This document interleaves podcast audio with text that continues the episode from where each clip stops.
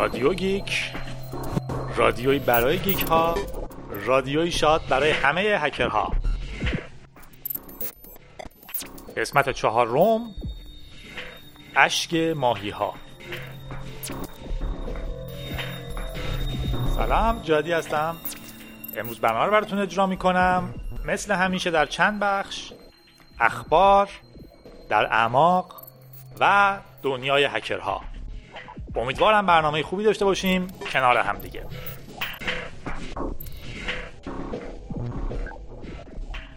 اولین خبری که داریم که می‌تونست تو بخش در اعماقم بره ولی نگرش داشتم تو اخبار اخراج کمک معلم میشیگانی به خاطر پسورد فیسبوک.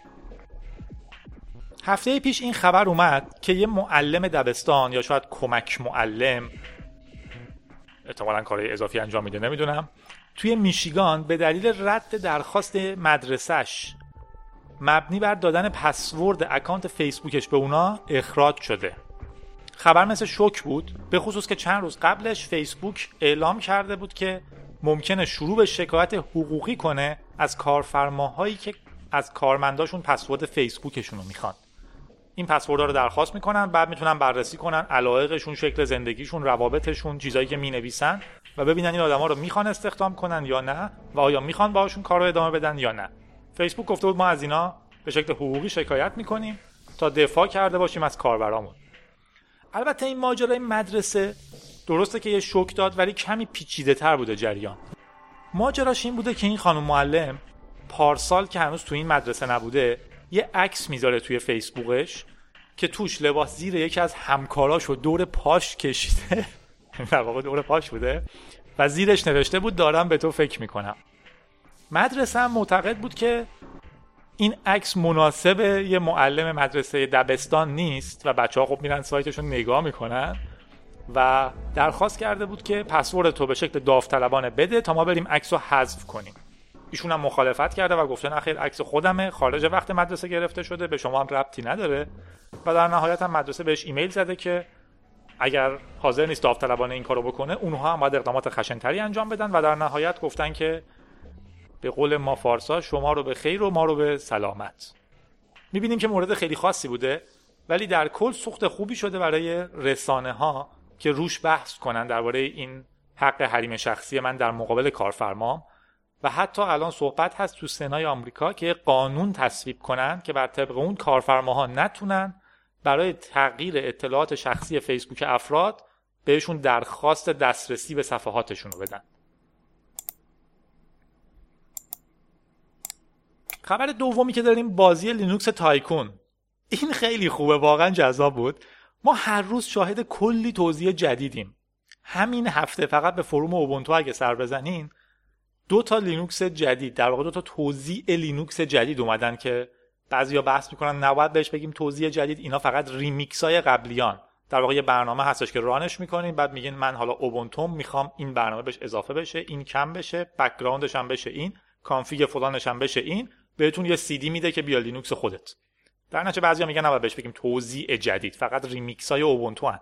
به هر حال این هفته دو تا لینوکس اومده بود. یکیش ایرانیان بود یکیش خبیر یا یه چنین چیزی یه آهوی سریع ظاهرا یا یه همچین چیزی بازم. و همینجوری همه دارن ریمیکس می‌زنن از اوبونتو. خب چه کاریه؟ این بازیه میگه بیاین 4 دلار بدین بازی ما رو بخرین و کل داستان اینه که می‌تونین لینوکس خودتون رو تو بازی درست کنین. واقعا. می‌تونین یه لینوکس درست کنین بهش نرم افزار انتخاب کنین که من این نرم افزارهای پیشفرض رو می‌خوام.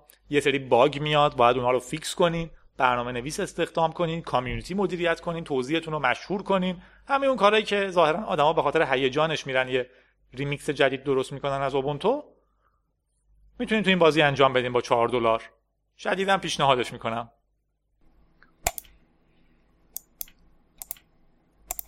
و آو یه خبر جالب داشتیم. درباره صفحه نمایش رتینا و اینکه آیا وب رو عوض خواهد کرد یا نه. امیدوارم تلفظش رو درست بگم. رتینا این display جدیدیه که توی آیپد استفاده شده که اون آیپد اون اپل کلک. دیگه شماره رو حذف کرده همه مجبوریم بهش بگیم آیپد جدیده. در نتیجه می‌رسیم به هم دیگه میگیم تو از اون آیپد قدیمی ها داری یا از این آیپد جدیده؟ آیپد 3 کماکان خوب بود. به هر حال. در واقع خبر نیست یه جور تحلیله.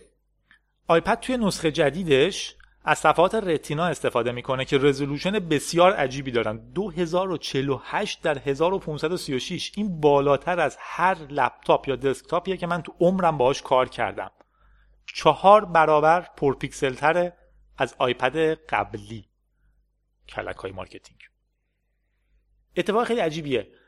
سرعت display ها رو نگاه کنین. ما رو تلویزیون که بودیم کلا یادم نیست 240 تا 340 تا کلا خط داشتیم توش از بالا به پایین.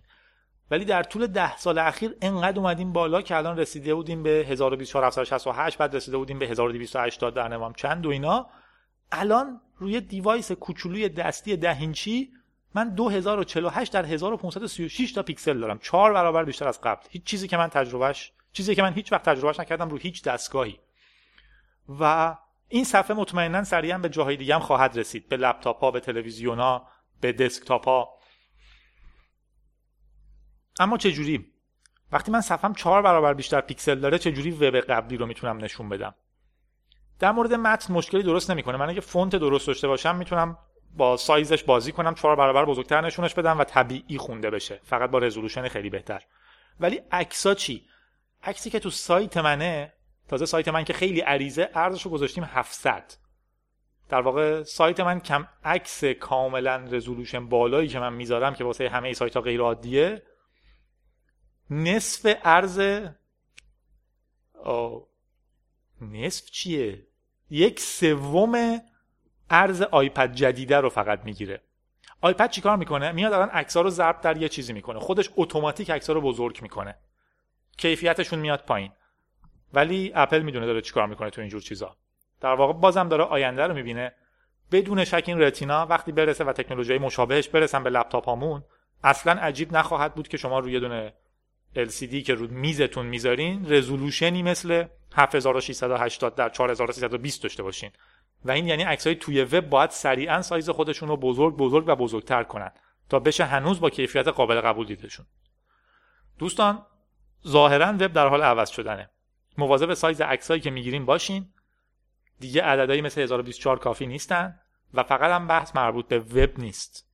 اگر همین جریان بیاد روی دسکتاپ فیلم ها و همه چی عوض میشن و از اون بالاتر سیستم عامل هامون هم باید خودشون رو وفق بدن. فکر می‌کنم هم کیدی هم گنوم. الان آیکونا و اجزای گرافیکی وکتور دارن. ولی در واقع شما هر چیزی که طراحی می‌کنین باید قابلیت داشته باشه که تا چهار برابر بزرگتر بشه. حواستون باشه. پهنای باندم که اگه ما اینجوری بمونیم کم کم باید عکس هم دیسیبل کنیم بدون عکس بریم تو وب. اگه وبی بمونه.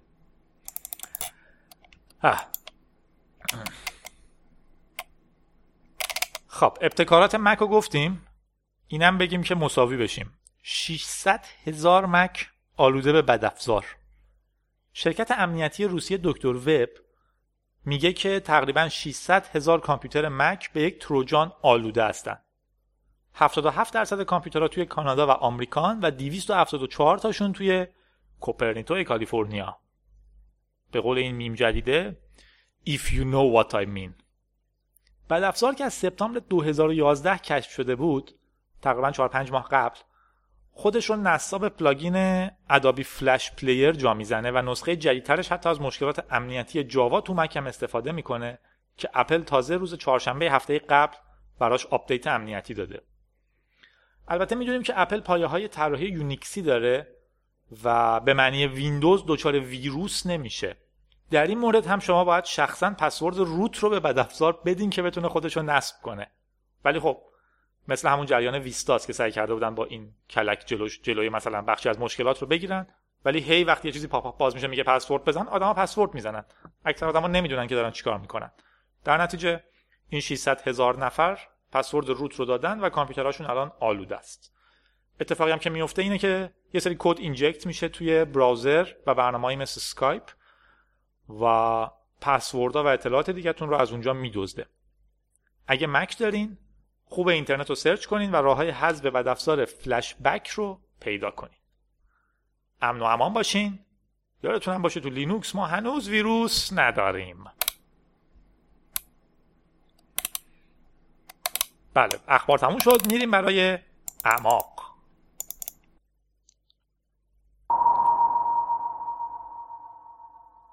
در اعماق.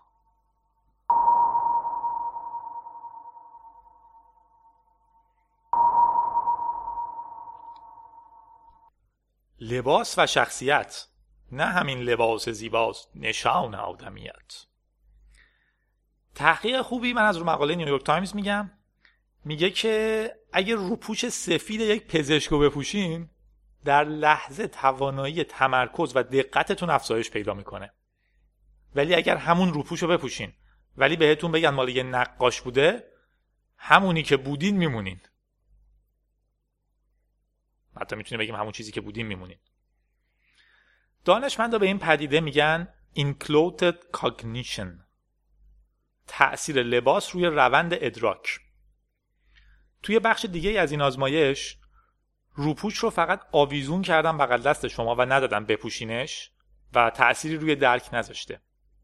پروفسور آدام گالینسکی که تحقیق رو پیش برده میگه که فقط در صورتی که مغز معنی سمبولیک روپوش رو درک کنه این وضعیت به وجود میاد که پوشیدنش باعث میشه شبیه صاحب سمبولیک اون روپوش رفتار کنین اگر مطمئن باشین که پزشکا آدم های دقیق منظم با توجه هستن وقتی بلوزشون رو میپوشین سریعا خودتون هم می‌ذارین جاشون و دقیقتر و منظمتر و پرتوجهتر میشین.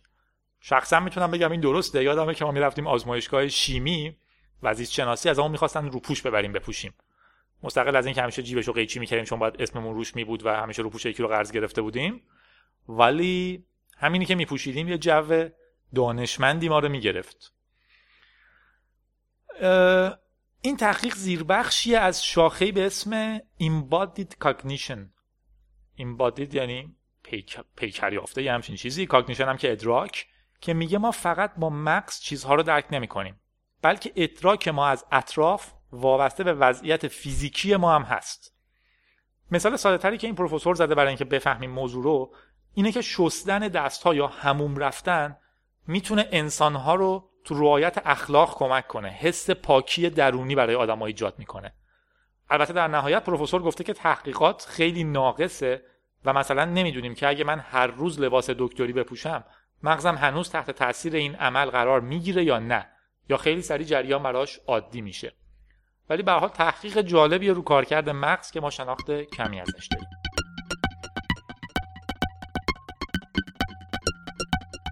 و اگه خبر قبلیمون به اندازه کافی در اعماقی نبود به این گوش کنین. انگلیس مشهور به انگلستان یا بریتانیای کبیر روی ایمیل و استفاده مردم از وب نظارت می‌کنه. معلومه که جیغدادشون میره هوا که نخیر این کار مال حفظ امنیت مردمه. این کار برای مقابله با جرمه برای مقابله با تروریسمه. شاید هم واقعا اینجوری باشه ولی به هر حال انتقادات به این کار فوق العاده زیاده. اگر قانون فعلا اجازه شنود رو نمیده اما به آدما در واقع به مأمورین اجازه میده که بدون رأی دادگاه و حکم قاضی بتونن چک کنن هر کسی با چه کسی ارتباط داره. در واقع میگن این شنود نیست. من محتواشو نگاه کنم شنوده. در واقع از تصویب این قانون تو انگلستان دولت در واقع مأمورین دولتی اجازه پیدا می‌کنن که برای مبارزه با تروریسم بله چک کنن ببینن کی با کی رابطه داره. مسئول یکی از کمپین های مخالفت با نظارت برادر بزرگ اصطلاحی که از 1984 اومده میگه که این کار اونا رو در مسیر کشوری میندازه که کشورهای و توش پا گذاشتن. البته اون کشوری فلان فلان رو نام برده ما حالا نام نمی‌بریم. و فقط تکرار می‌کنیم که یادمون نره که مردمی که آزادی رو فدای امنیت کنن هیچ کدومش رو به دست نمیارن.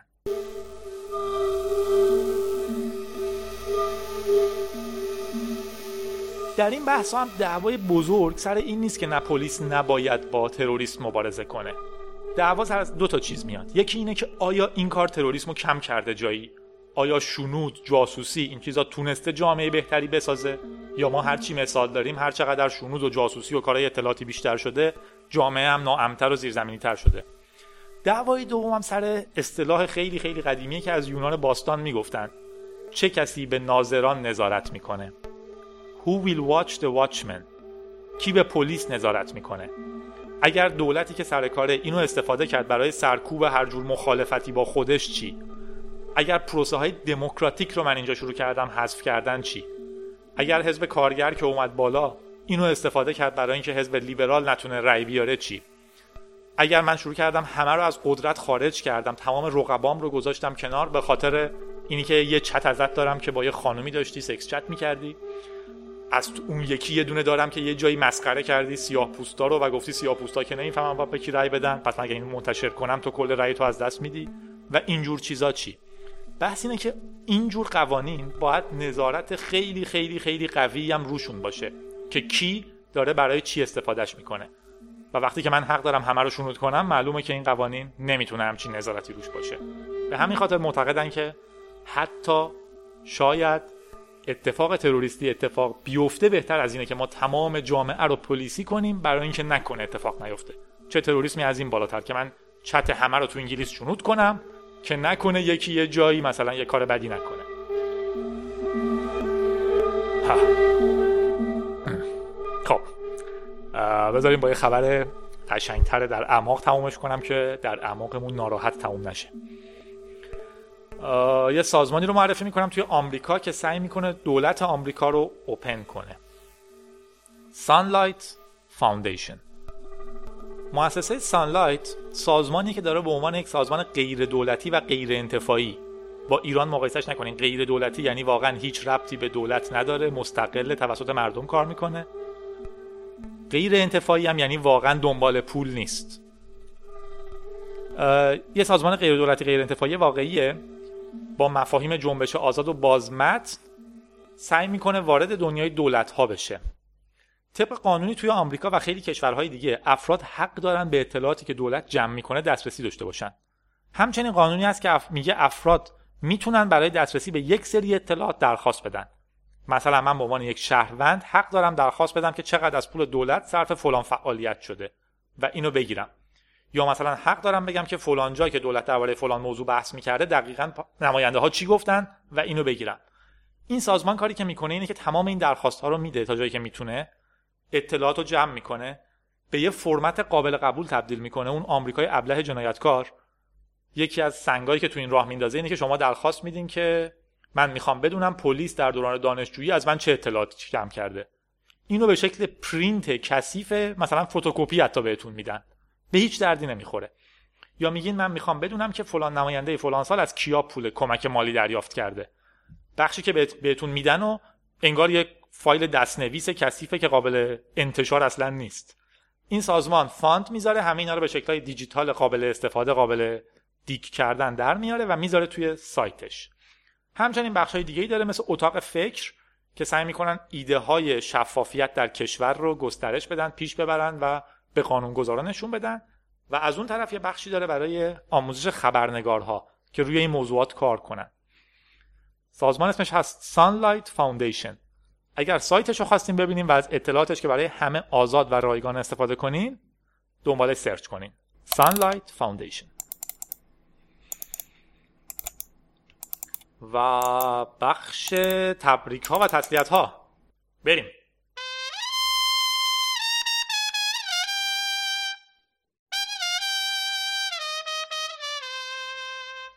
دو تا تشکر داریم. یکیش از آقامون براد پیت که تو سال 2009 وقتی قرار بود عکسش رو برای روی جلد مجله دبلیو بگیرن قرار گذاشت که مجله حق نداره عکس رو ادیت کنه. با این کار می‌خواست مخالفتش رو با edit های احمقانه هنرپیشه‌هایی که تصورات غیر واقعی از انسان ها درست می‌کنن نشون بده. اون از این ناراضی بود که مردم عکس های edit شده و کاملا دور از واقعیت هنرپیشه ها رو روی مجله ها می‌بینن از اونا تو ذهنشون یه تصوری درباره زن ایدئال مرد ایدئال درست می‌کنن و زندگیشون رو پر از غم و قصه و دردسر می‌کنن که شبیه اون چیزی بشن که حتی براد پیتی که شغلش خوشتیپ بودن و خوب بازی کردنه اون نیست. ممنون براد پیت که جرأت داشتی خودت باشی. با چینهای صورتت و البته با تیپ باحالت. با چشم برادری. و یه تبریک هم داریم به گونتر گراس. که بعد از مدتها شعر گفت. شعری در نکوهش اسرائیل و مطبوعات آلمان متهمش کردن به یهودی ستیزی. گونتر گراس سابقه خوبی نداره. ظاهرا تو اس اس بوده. الان هی بحثه که خب چرا از اسرائیل انتقاد کردی؟ چرا اینجوری کردی؟ ولی به هر حال تشکر می‌کنیم ازش که آزادی بیان رو پاس داشت و گفت یک نفر باید بتونه حرف بزنه. و امیدواریم هر کی هر جا به هر چی انتقاد داشت حق بیانش رو داشته باشه.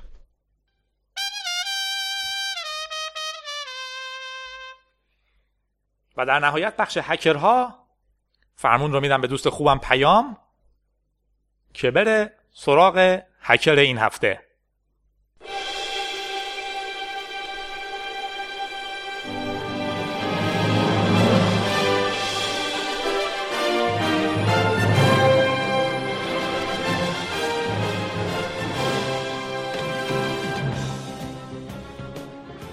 جدی امروز می‌خوام در مورد یه هکر واقعی صحبت کنم. شاید هم یه دانشمند واقعی شاید هم هر دوش. آقای بیارنه استراستروپ خالق سی پلاس پلاسه فقط به این فکر کن که یه نفر رو کارت ویزیتش بنویسه فلانی نویسنده سی پلاس پلاس جالبه. آقای استراستروپ دانمارکی 61 سالشه و استاد دانشگاه A&M تگزاسه. ایشون توی ویدیو بسیار کوتاه به سه تا سوال که در مورد شیوه کارش ازش پرسیده میشه جواب میدن. که با هم میشنویم. سوال اول ابزار کارتون چه شکلیه؟ I, I travel with, with a little laptop. The smallest real من با یه لپتاپ کوچیک سفر می‌کنم. Uh, کوچکترین کامپیوتری که پیدا کردم. صفحه تقریبا دوازده اینچی ولی با سرعت معقول پروسسور. به دفترم که برسم میذارمش روی dock و دو تا screen دارم و با شبکه وصل میشم به هر چی که بخوام. ترجیح میدم این ماشین تا جایی که میشه کوچیک باشه و سبک. البته بزرگ باشه و سبک بهتره ولی خب پیدا نکردم البته. خیلی بزرگم خوب نیست چون مثلا توی هواپیما باید امکانش باشه که توی صندلیم بازش کنم این کار رو با یکی از اون لپتاپ های مخصوص بدنسازی نمیشه کرد یه ماشین معقول و کوچیک و سبک که بشه حملش کرد و هر وقت لازم شد وصلش کرد به سیستم شبکه با منابع بیشتر.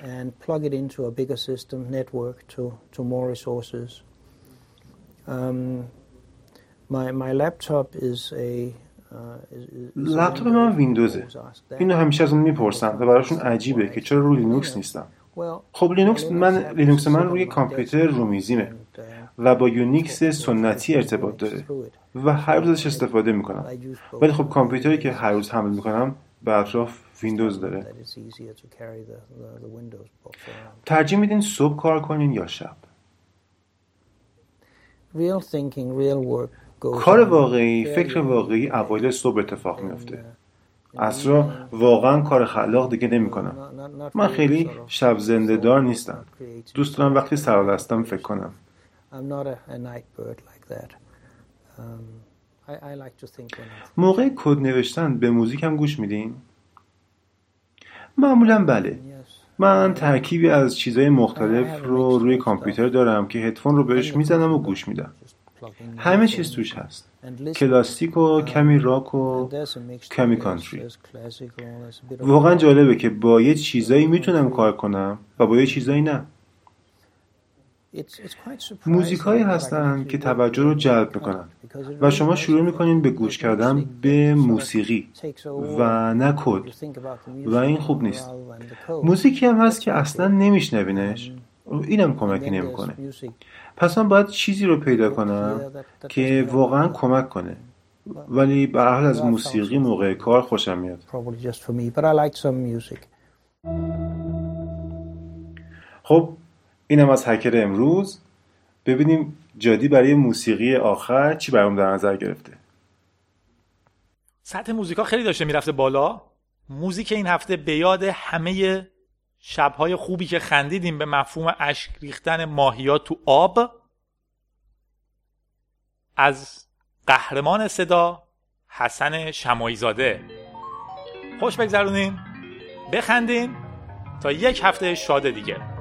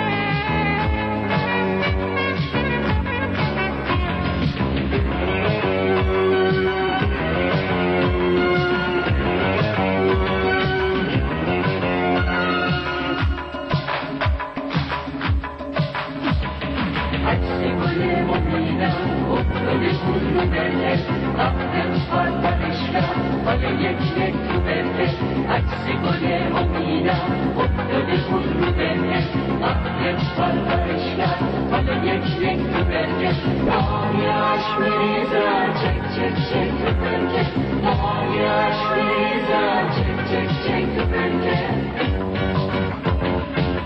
می‌شد می‌گفتی بدونم من چه کردم. وقتی قهری با من من با کی بگردم؟ من با کی بگردم؟ کاش می‌شد می‌گفتی بدونم من چه کردم. وقتی قهری با من من با کی بگردم؟ من با کی بگردم؟ تو اگه با من غری من که آشتیم گل گل هر شهری. عمری کاشتیم اگه بری از پیشم؟ باز دوست دارم دوباره فدات میشم صد هزار بارم دوباره تو اگه با من غری من که آشتیم گل گل هر شهری. عمری کاشتیم اگه بری از پیشم باز دوست دارم. دوباره فدات میشم صد هزار بارم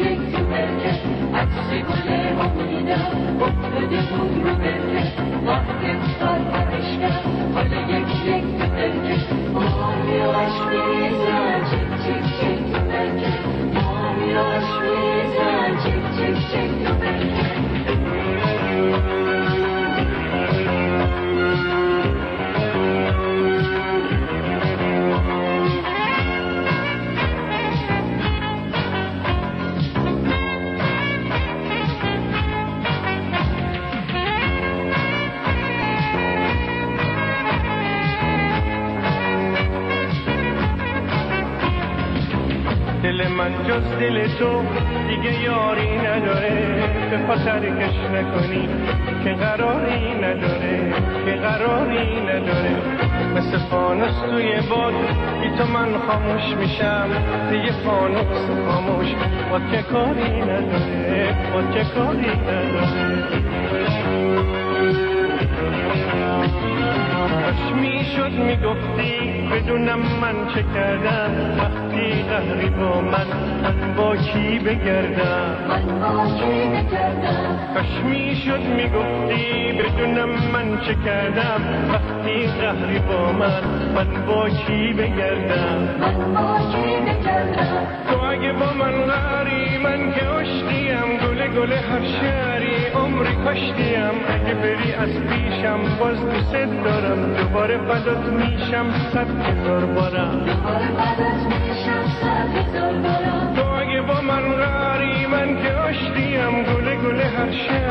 عمری کشتیم. اگه بری از پیشم باز دوست دارم. دوباره فدات میشم. صد هزار بارم. دوباره میشم. صد هزار بارم. عکس گل امیدم. افتاده بود رو برگه وقتش پرورش کرد حالا یک یک تو برگه عکس گل امیدم.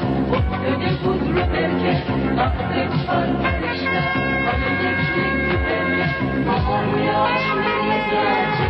Thank